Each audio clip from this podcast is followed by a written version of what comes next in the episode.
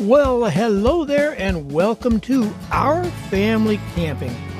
Buck Ballard here, and if you are into whether it's car camping, backpacking, RVing, whatever the case may be, the van life, the pop up trailers, we do get into all of it, but uh, we're kind of laser focusing in a little bit towards uh, the second half of this show on van life uh, camping in a van, traveling in a van, doing a little boondocking. And we have a guest on who is just getting ready to get into that a little bit more, and we will be talking to him shortly.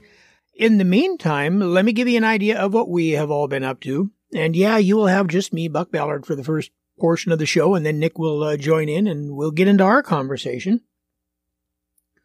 We finally got our first trip in here a couple of weeks ago, and now we're in, in northern Wisconsin, so pretty much uh, mid October to at least mid April, you don't dare uh, de-winterize your RV. It it it just race, runs the risk of freezing too high. So you still can use an RV. You just can't use the water system. If you flush, you just flush with pouring antifreeze out of the jug. You don't uh, pump anything into it. So we generally just don't use it in the winter. It's easier that way. But we got it out the first time and went back to uh, Tilleda Falls Campground in Tilleda, Wisconsin, a little uh, private campground right on the North Embarrass River. Had our favorite site and just had a wonderful time. Spent a Thursday night and a Friday night out there. And our daughter Kate and her family uh, came out and joined us Friday night, so that was fun. And we all came home Saturday. Now, last week was a little bit different. Last week we were home. We had no plans on camping, but it turned out uh, both of our daughters, Kate and Kelly, and their families were going to be out at the same campground. And uh, Kate was only going to stay one night, and Kelly and her three boys were going to be out there uh, the two nights, Friday and Saturday night.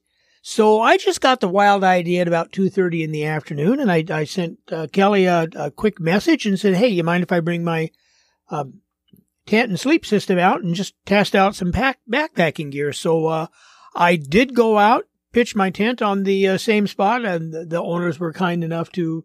I paid five bucks for the extra vehicle, but they didn't charge me for the tent. Very nice people out there. A beautiful campground.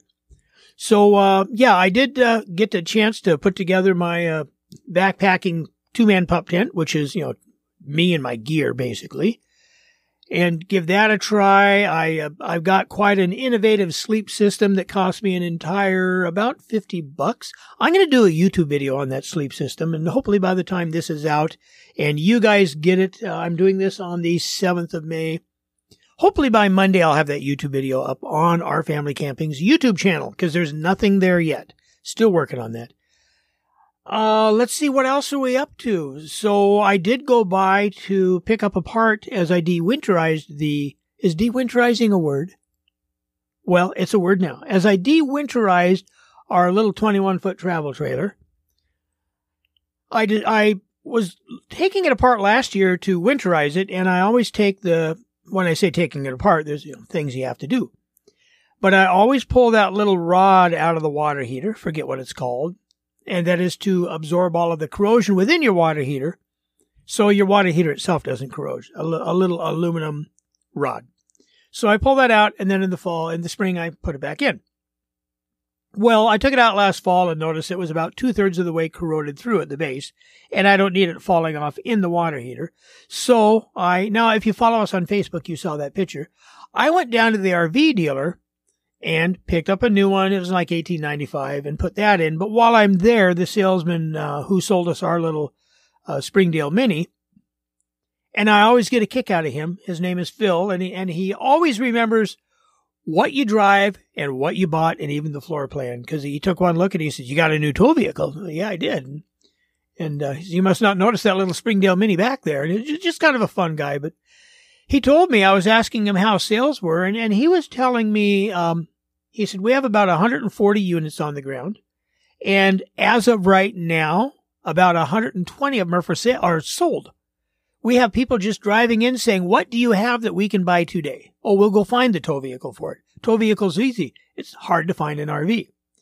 So we are in, he's seen nothing like it in over 20 years of selling at that dealership. It is just crazy. Um, and I drive through the lot and yeah, everything's marked sold. It, it's there was some pictures I wanted to get of some interiors for some blog posts that I plan on writing for the site. And it's like they're all sold. I can't let you in them. I'll gladly let you in anything for sale, but I, I can't let you in the ones that people have money on, which I'll give them credit for that. That says something to the dealership. So anyway, that it's interesting to see that state of affairs. And I'm kind of thinking in my head, where is camping and RVing going as we go forward? We had a major election. We're going to stay out of the politics of that election. we, we don't do that in the camping show uh, or in any of our shows. I just stay away from it. But we are going to talk about a giant, swift change that's coming upon us that we're going to have to deal with as campers and our RVers. We're either going to have to write bigger checks or change the way we do some things. And here's where that comes into play. It comes into play as we electrify, and, and like it or not, electric vehicles are making a mad insurgence on our economy and the way we live. And it will change the way we camp. It will change the way we RV. It's going to change the equipment we buy. I would not go out today and take out a 15 year loan on a $60,000 fifth wheel unless I plan on leaving it somewhere when I can't afford to tow it anymore and just have some weekend camp area. Um, what's it going to look like when the energy costs are phenomenal? it, it's just going to get worse and worse. Right now, and then maybe it's better and better. That's all a matter of, of subject there. But right now, we filled up the pickup truck. I think I paid two sixty two for the last um, two dollars and sixty two cents a gallon for the last tank of gas. Now this is May seventh. Back before the election, I paid a dollar ninety seven, and that's Costco prices. And Green Bay is pretty reasonable fuel prices. Wisconsin is not too bad on their fuel tax. So yeah, that's a pretty good deal. Other places are less. You get out to the West Coast and it's more. So those fuel prices are not getting any lower, people. They're, they're going to keep going up and we're just going to have to adjust to them, either buy more efficient vehicles, uh, stay on top of service and things on our vehicle. I know some changes I can make to get better mileage out of my little F-150. And maybe the day will come I buy a little scooter or something to shoot back and forth to work when the weather allows. I can see all that happening, but energy prices will go up and that will affect what we can tow and what we can camp or, or, you know, what we take to camping. I see as long as the market will absorb these bigger rigs, the profit is just too great in them. The RV dealers will keep stocking them and building them. There's just too much profit to be made in a, you know, a 30 foot travel trailer, a 36 foot travel trailer that isn't there in a pop up. But I do think we're going to start seeing some very innovative and more expensive smaller trailers. And you can look now at some that have been around for a long time. Scamper would be one. I think their biggest trailer is like a 17 foot fifth wheel or something, or or 13 foot. It's, it's a little fifth wheel trailer, but they also have two uh, tow behinds. They're fiberglass, what they would call an egg camper, where they mold the fiberglass top, fiberglass bottom, and adhesive them together, and then build the camper they have a waiting list as far as the eye can see. They certainly couldn't build to meet the supply or the demand. Um, we're also seeing some supply issues right now, and that that's temporary. I think that will catch up from the COVID that's going on. Certainly in the automobile industry, in the pickup truck industry, uh, the circuit board backlog because of COVID is just crazy. And, and General Motors has said their trucks are averaging a mile to the gallon less in fuel economy because of not being able to get the right circuit boards to make the trucks run. What does that tell you about what's there? Kind of makes you wonder what else doesn't work. So we are going to see some changes. And then that's going to be in what we use and in downsizing and in being more efficient. One of the other things Phil told me he was seeing, and this kind of surprised me to see this already, is a lot of new RVs, when you go to order them, there is no longer the dual fuel or three fuel refrigerator refrigerators will be 12 volt electric. End of story. No propane option, no 110 option, just 12 volt electric. And really, if you're 12 volt electric with an inverter, you're fine on shore power. But they're slowly weaning the propane out of the RV industry. You're going to start seeing cooktops electric only. It takes a whole lot of solar to run an electric cooktop. Uh, we have a long way to go on that. So you're going to be limited to generators and shore power. And how long will it be before the generators are a problem trying to buy and uh, trying to run anywhere. So I, I see a big change in how we shift. Now, in that big change, I want to throw this in the mix. Um, we do talk a lot about pop-ups because we all love pop-ups. Uh, two of our three kids use pop-ups for camping. Uh, Kate and uh, her boys have a, a pretty good sized tent. So there's a lot going on in the pop-ups. I think we're going to see some innovative changes in what's available for smaller, more compact RVs and even teardrops that might have a little more creature comfort and luxury and ways to expand the space, but still have a way to have four solid walls and keep you safe from uh, bears and other things when you're in some of the national parks that won't allow soft-sided RVs. Um, there's just some big changes. One of those changes will definitely be the van life. And if you've been following any RV channels and stuff, you, you know, you know what the van life is. Uh, rather than a class B motorhome, you just buy a cargo van or a conversion van and, uh, put your junk in and off you go. And it, it's a, an inexpensive way to go. Comparatively speaking, you can get anywhere. You can use it Monday through Friday and drive with it on the weekends. Uh, I work with a gentleman that has a, well, he actually has what would probably be equivalent to the smallest um, U-Haul moving van, and uh, that's home. He's he's done a very good job starting with a cargo. Uh, I guess you would call that a dry box van, and converting it into a uh, a little one room studio with all the amenities and a roof amenities, amenities and a roof full of solar panels. And these are the things that we are going to see more and more of as we go forward.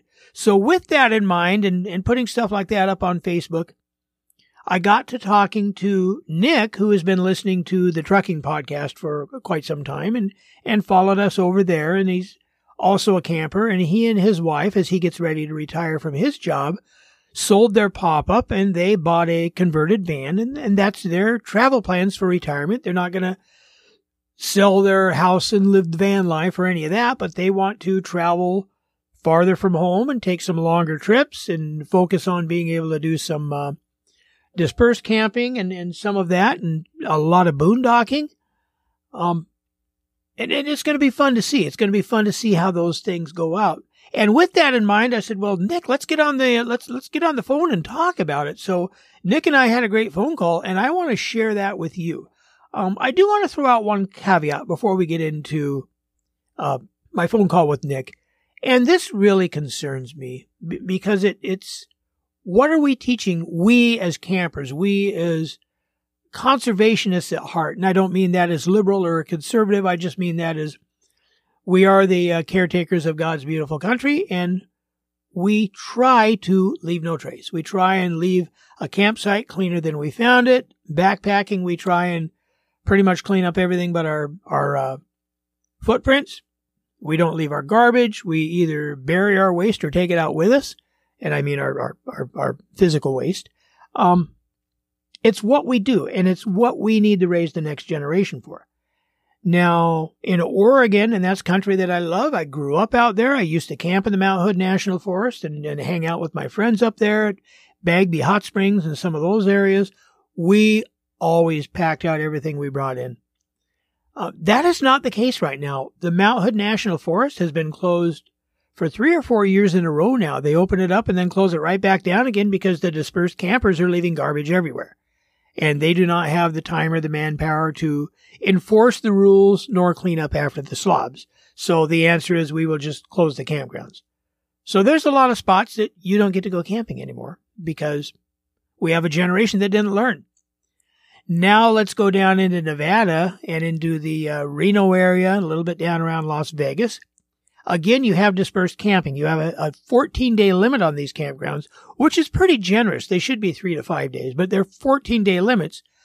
The problem is, A, the same thing in Oregon. You have people coming in and leaving a mess.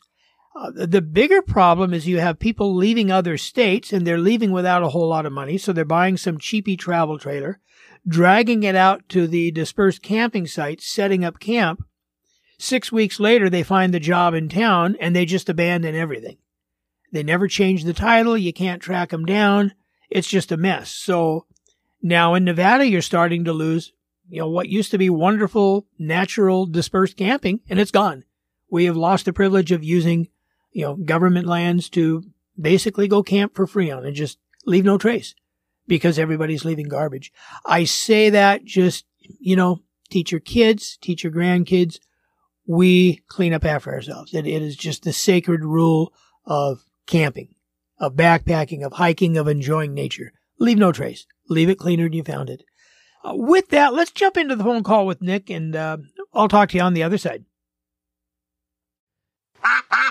Nick, what's going on, brother? Oh, what a great day. We're having our first 70 degree day here in the Seattle area, and I'm going camping this weekend. Well, that is awesome. For those of you who don't know, Nick's been following us for a while with, with the trucking podcast, uh, with our family camping. And uh, I think you've been in the community for a while between the different things we've been involved in, and that's been fun. What struck me uh, with you and I conversing is I, I, just talked before you called in, into the podcast about uh, what the future is going to look like. Downsizing, being a little more economical, being a little smaller, carbon footprint, and all of that stuff. Love it or hate it, it's real, brother, and it's coming. So I think camping and RVing are going to reflect that. You have been a pop up camper for a lot of years, you and your uh, bride and kids and grandkids, have you not? Yeah, that's true. Uh, we Our first trailer was a pop up. We got it. I picked it up actually about four years ago, and uh, we would go to the same spot most of the time and uh, use it there for ex- you know extended weekends and and such.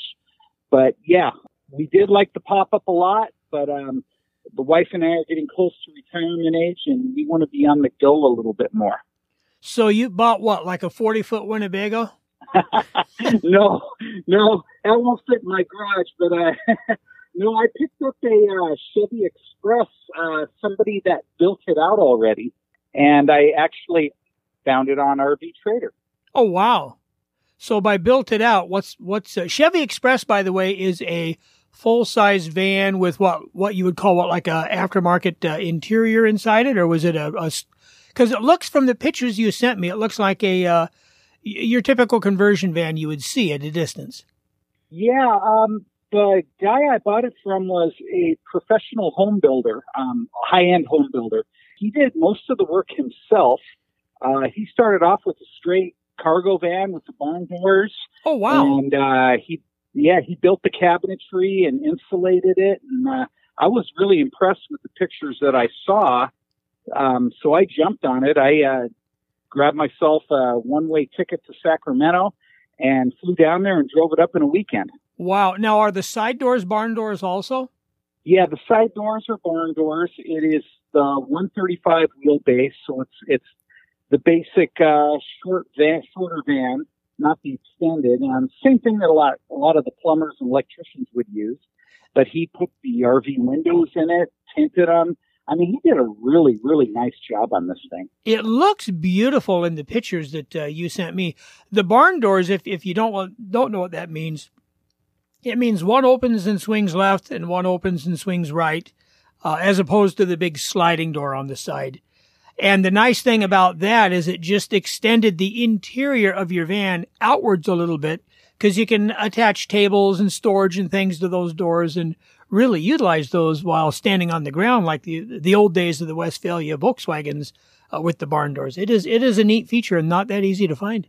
Yeah, that and you can put bigger wheels and tires on it and um, adjust your suspension, give it a little lift if you want to go off roading. It makes it easier to do that. Yeah, I never thought of that, but yeah, with some of the support structure in there, it would. The other thing you'll see a lot of conversion companies do is use the barn doors, and you just don't, you just have to open one door to for ingress and egress. Just the front door, swing that open, and there might even be appliances or something behind that uh, the the door on the rear side of the van of the of the barn doors on the side. It, it, it's a neat setup. I I like that setup. Uh, it looks like he had some uh, somebody very good do the upholstery as far as cushioning and things because that looks really nice. Yes, he he had that professionally done and um, put in a power system, a water system, uh, the uh, uh, passenger chair or seat swivels around, which is nice, which is what my wife wanted. She wanted a comfortable seat and be able to swivel around. it's it's just really comfortable, and uh, um, honestly, this weekend's going to be our our first overnight together in it. This is So gonna, I'm really looking forward to it. I'm really excited. this is going to be the shakedown with the two of you, huh?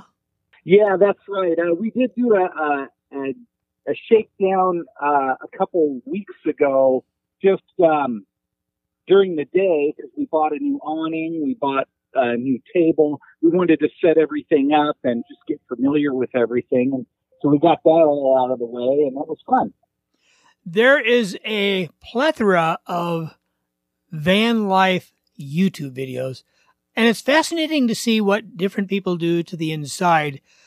And yours looks certainly more professionally done, probably from the skill level of the uh, carpenter, than a lot of them that I've seen. It doesn't look like somebody bought uh, whatever was on sale at Home Depot and glued it to the walls. It, that is nice. Are you planning on doing some winter trips in this also, or or just uh, just summertime? Well, I hope to be doing a lot of winter trips because I'm going to be retiring in a year, and then we'll be moving down to Arizona, so we'll be doing a lot of winter trips down there. Oh wow, yeah. Moab is on uh, my bucket list, but that might have to wait. Uh, oh, I don't know. It'll it'll definitely wait two or three or four years, but I will get there. well, I want to get out of your way too and do some uh, do some Door County and um, uh, visit the Great Lakes and and all that. All of that's in our plans over the next you know five ten years. So really looking forward to that. Well, and here's what is intriguing with the way you're going, and if you if you you buy the right tires, maintain it properly, uh, drive you know, conservatively. What are you expecting to get for that going down the highway at say 65 miles an hour, economy wise? Well, I got about 12 coming home. Now that's Sacramento up to Seattle and I was, you know, I was, I was putting the foot in the throttle a little bit and, uh, uh, and we had the Siskiyous to deal with. It was straight up I-5 and Oh, I was getting like 12, like I said.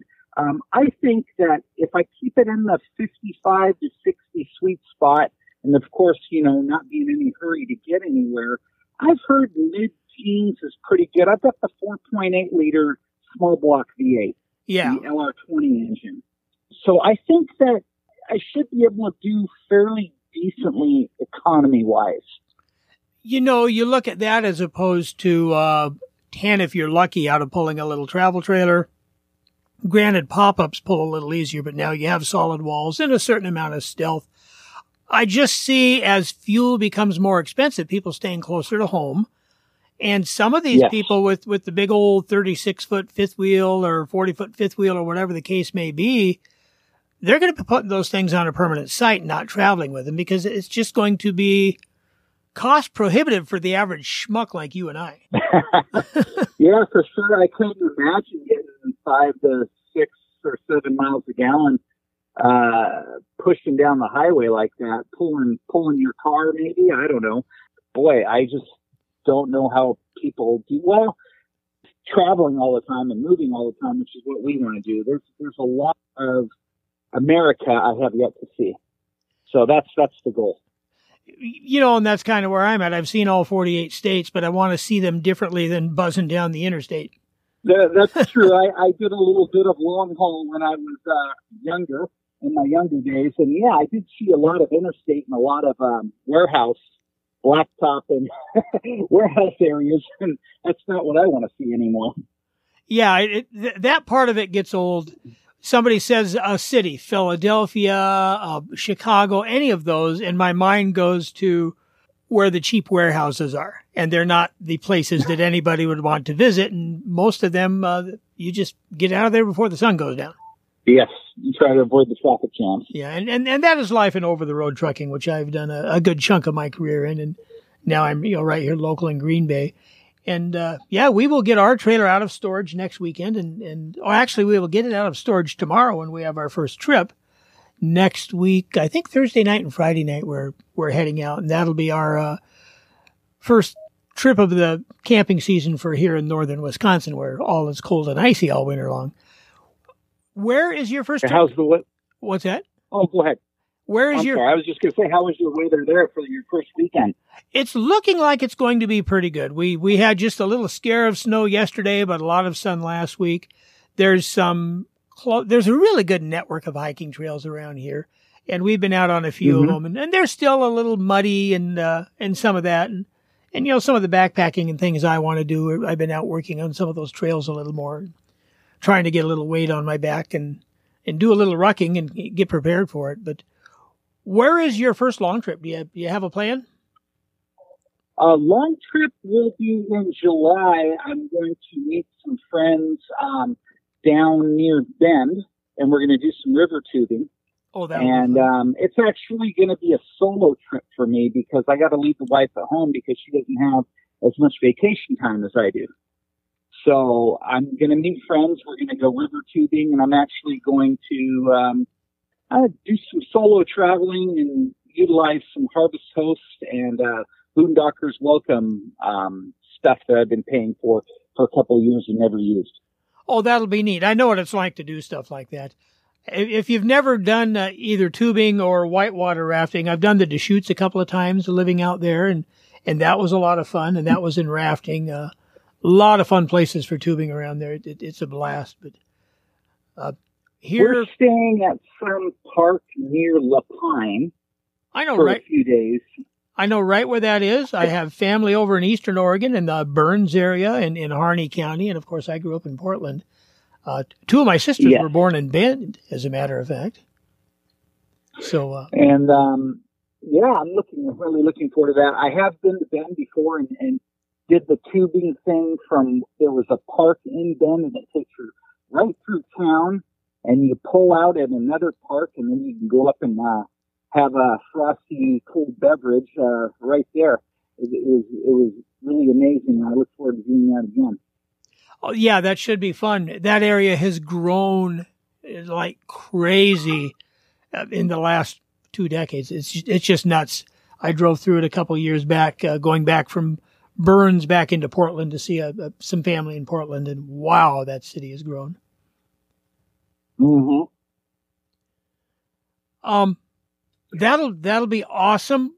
What is the biggest thing you think you're giving up going from a pop up to the van? Actually, I don't think I'm giving much up at all. I did like the open air feeling when it's real warm out. You could open up all the windows and get the breeze coming through and, and the peacefulness at night. I liked that. Now, I haven't really spent a night in the van yet.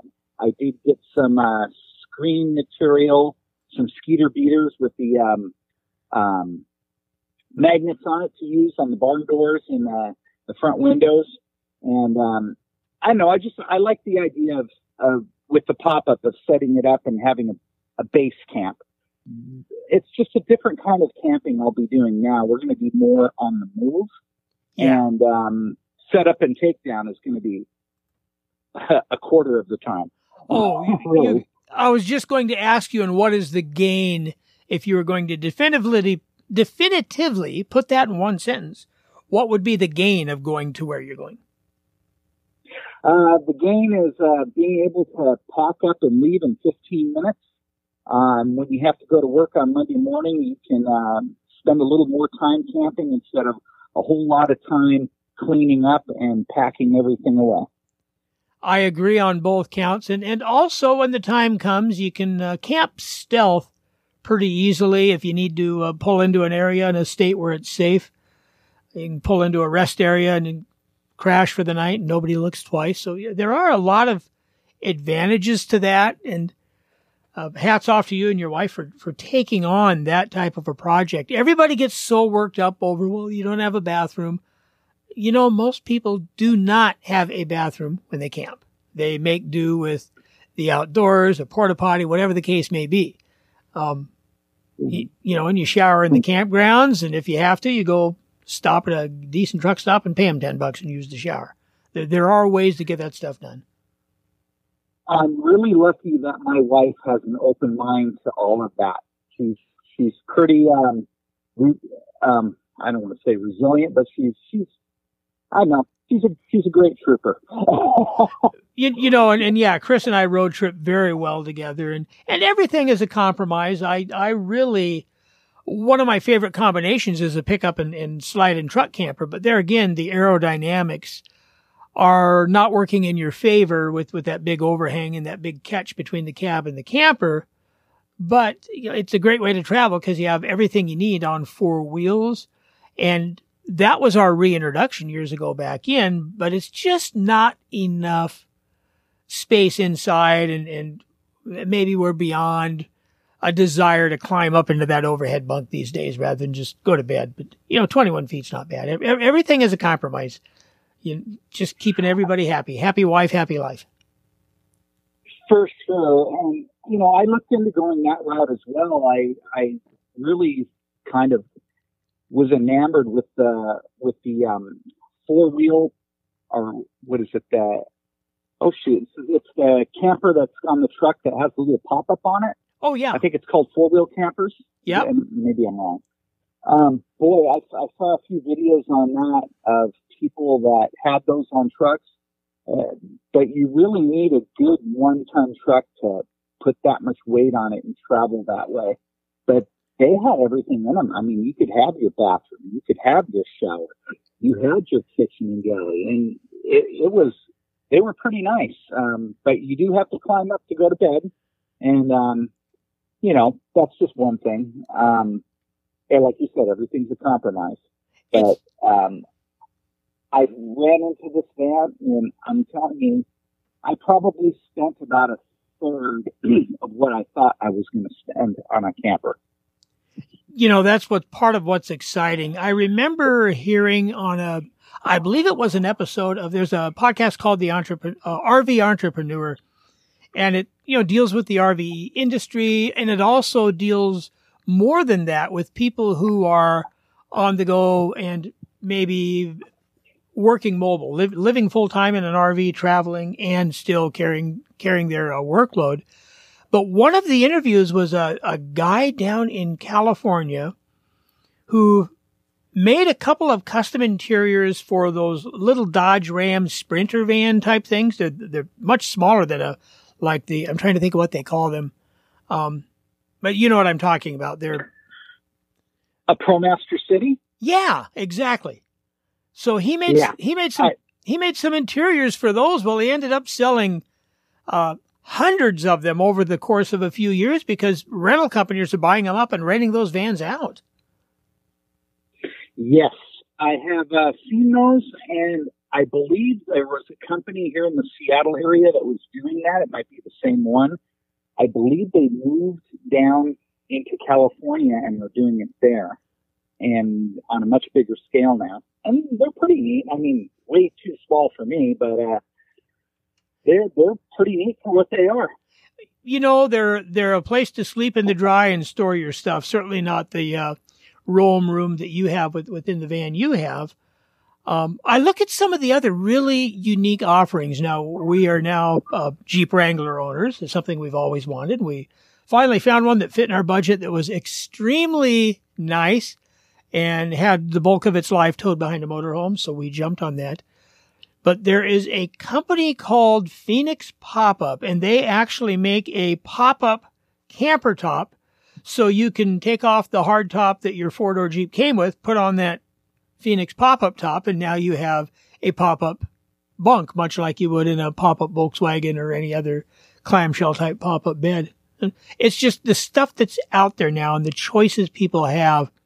And again, there's something that it's not going to get you 30 miles to the gallon, but it's sure going to beat the heck out of a, uh, uh, you know, some of the alternatives brand new now. And, and, uh, cooking wise, do you have any cooking within the van or you plan on doing that all on camp stoves and things like that? Yeah, I plan. Um, I don't have any. There's no stove or anything in the van. I, Basically, I have a sink. I have a five gallon freshwater tank and a five gallon gray.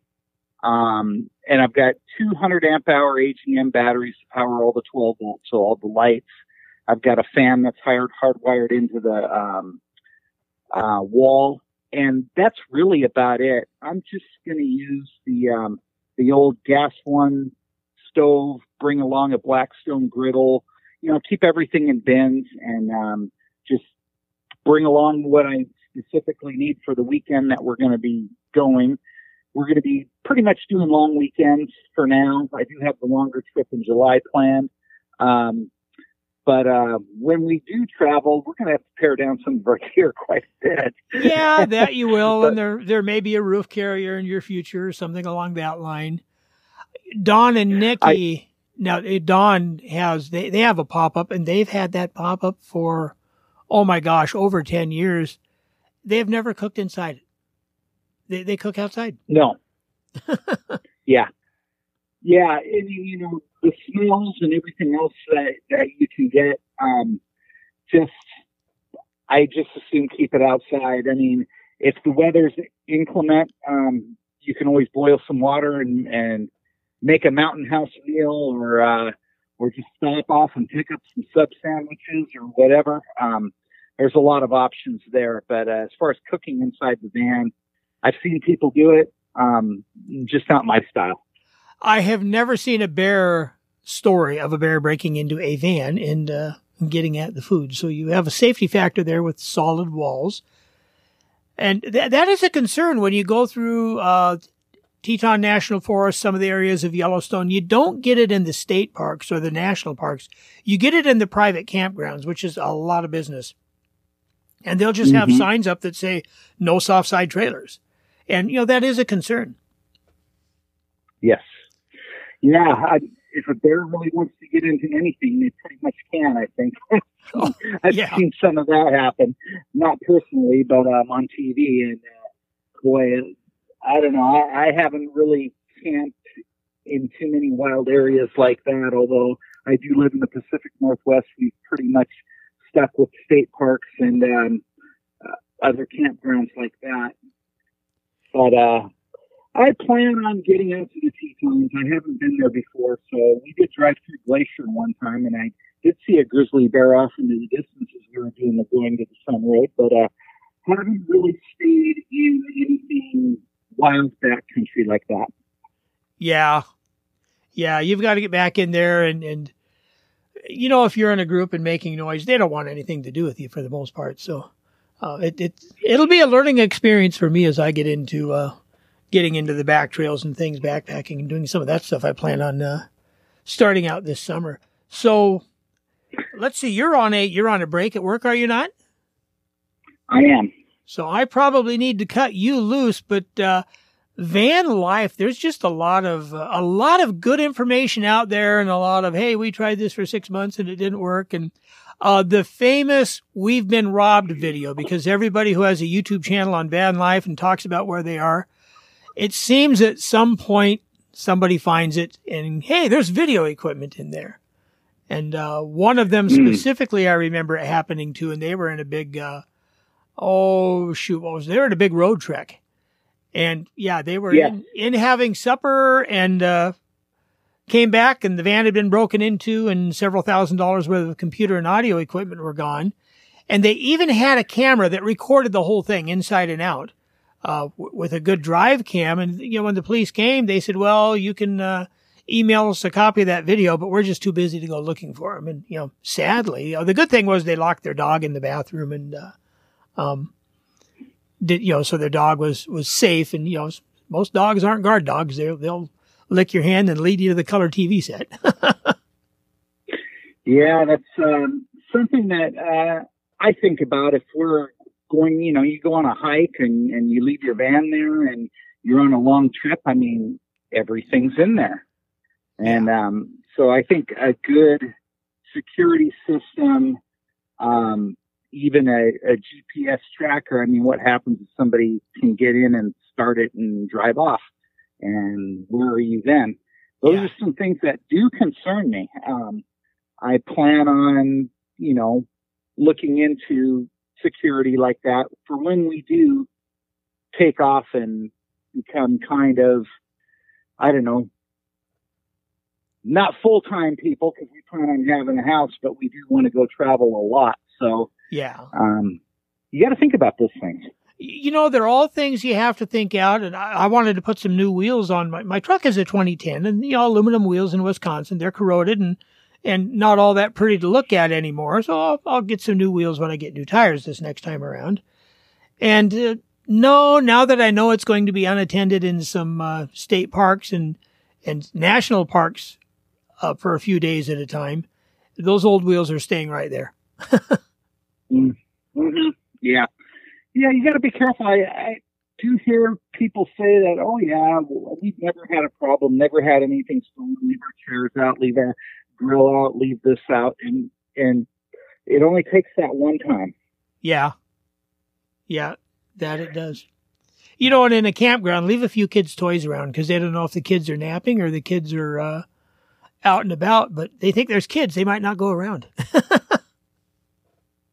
or a dog bowl. Oh, there you go. Even if there you don't have a dog. yeah. Yeah. There you go. That always helps too. Brother, I am going to let you go. I'm glad we were able to connect. I just kind of wanted to give people a taste of, uh, you know, there's all sorts of ways to camp and none of them are wrong. But as you think in the future, things are going to get a little more expensive and, and, uh, that's not a bad way to go. That's a great vagabond way to, to travel and see the campgrounds, see the country, and, and you can still get into the cities and see the things you might want to see. Absolutely. And thanks a lot for having me on. It was great to actually talk to you after all these years. Oh, yeah. You along. I, I really love what you do. And um, my best to Chris and Don and um, his family, and um, I hope we can do this again sometime. We definitely will, and I thank you for uh, for connecting. We will do this again. Once again, I want to throw out a big thank you to Nick for being on the show, for uh, calling and, and sharing his uh, experience and and things going on, and actually some nice pictures of that van. I'll post those up on Facebook. I will be writing a post somewhere down the line on van life. I, I have not uh, quite decided the plan of attack on that. But you know, if any of you guys, whatever you're camping in, however you roll, if, if you have a, I'll tell you, those of you who have built your own stuff, those of you who have, um, maybe you're running in a teardrop or some specialized, uh, there, there's so many smaller, lighter things out there. Or maybe you've just decided to go all car camping, but you're going out for a week, two weeks at a time and traveling the country. I would love to hear from you. I would love to talk to you on the show. So if you have an opinion on any of this, uh, or if you think, hey, Buck, you're full of crap. Gasoline's going to be cheap and plentiful for the next 30 years. Uh, you know, more power to you. Give me a call. Maybe we'll uh, talk about that on an episode. But uh, I would love to hear your thoughts on where the future is going. And that's what I am going to focus on is uh, the big changes that we need to be ready for. So uh, with that, again, thank you, Nick, for being on the show. Ourfamilycamping at gmail.com goes right to my phone. Uh, again, you can join the Facebook group uh, facebook.com and just go to our family camping and send in a request and, and we'll let you in. There's almost 160 people in there, which considering I did nothing on Facebook for two or three months, I'm pretty surprised that it was there. I'm not on it every day, um, but I do check it every couple of days. So send in a member request. If you're already in there, you got a comment or things you want to add on, let me know.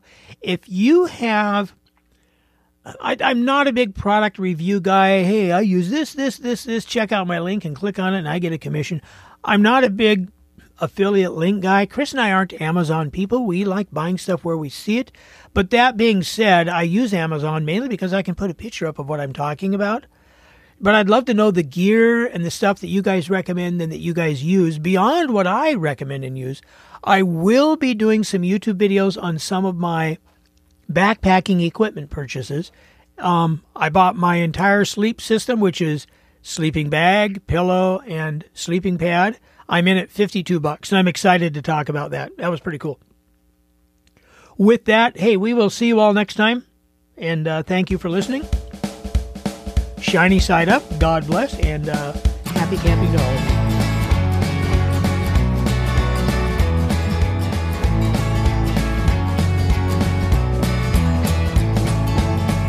cup of coffee in the morning and I get the paper. I check the headlines and decide that I am bored.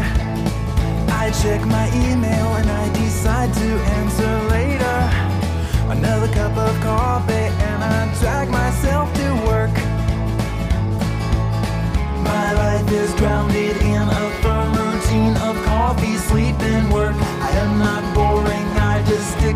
what I know.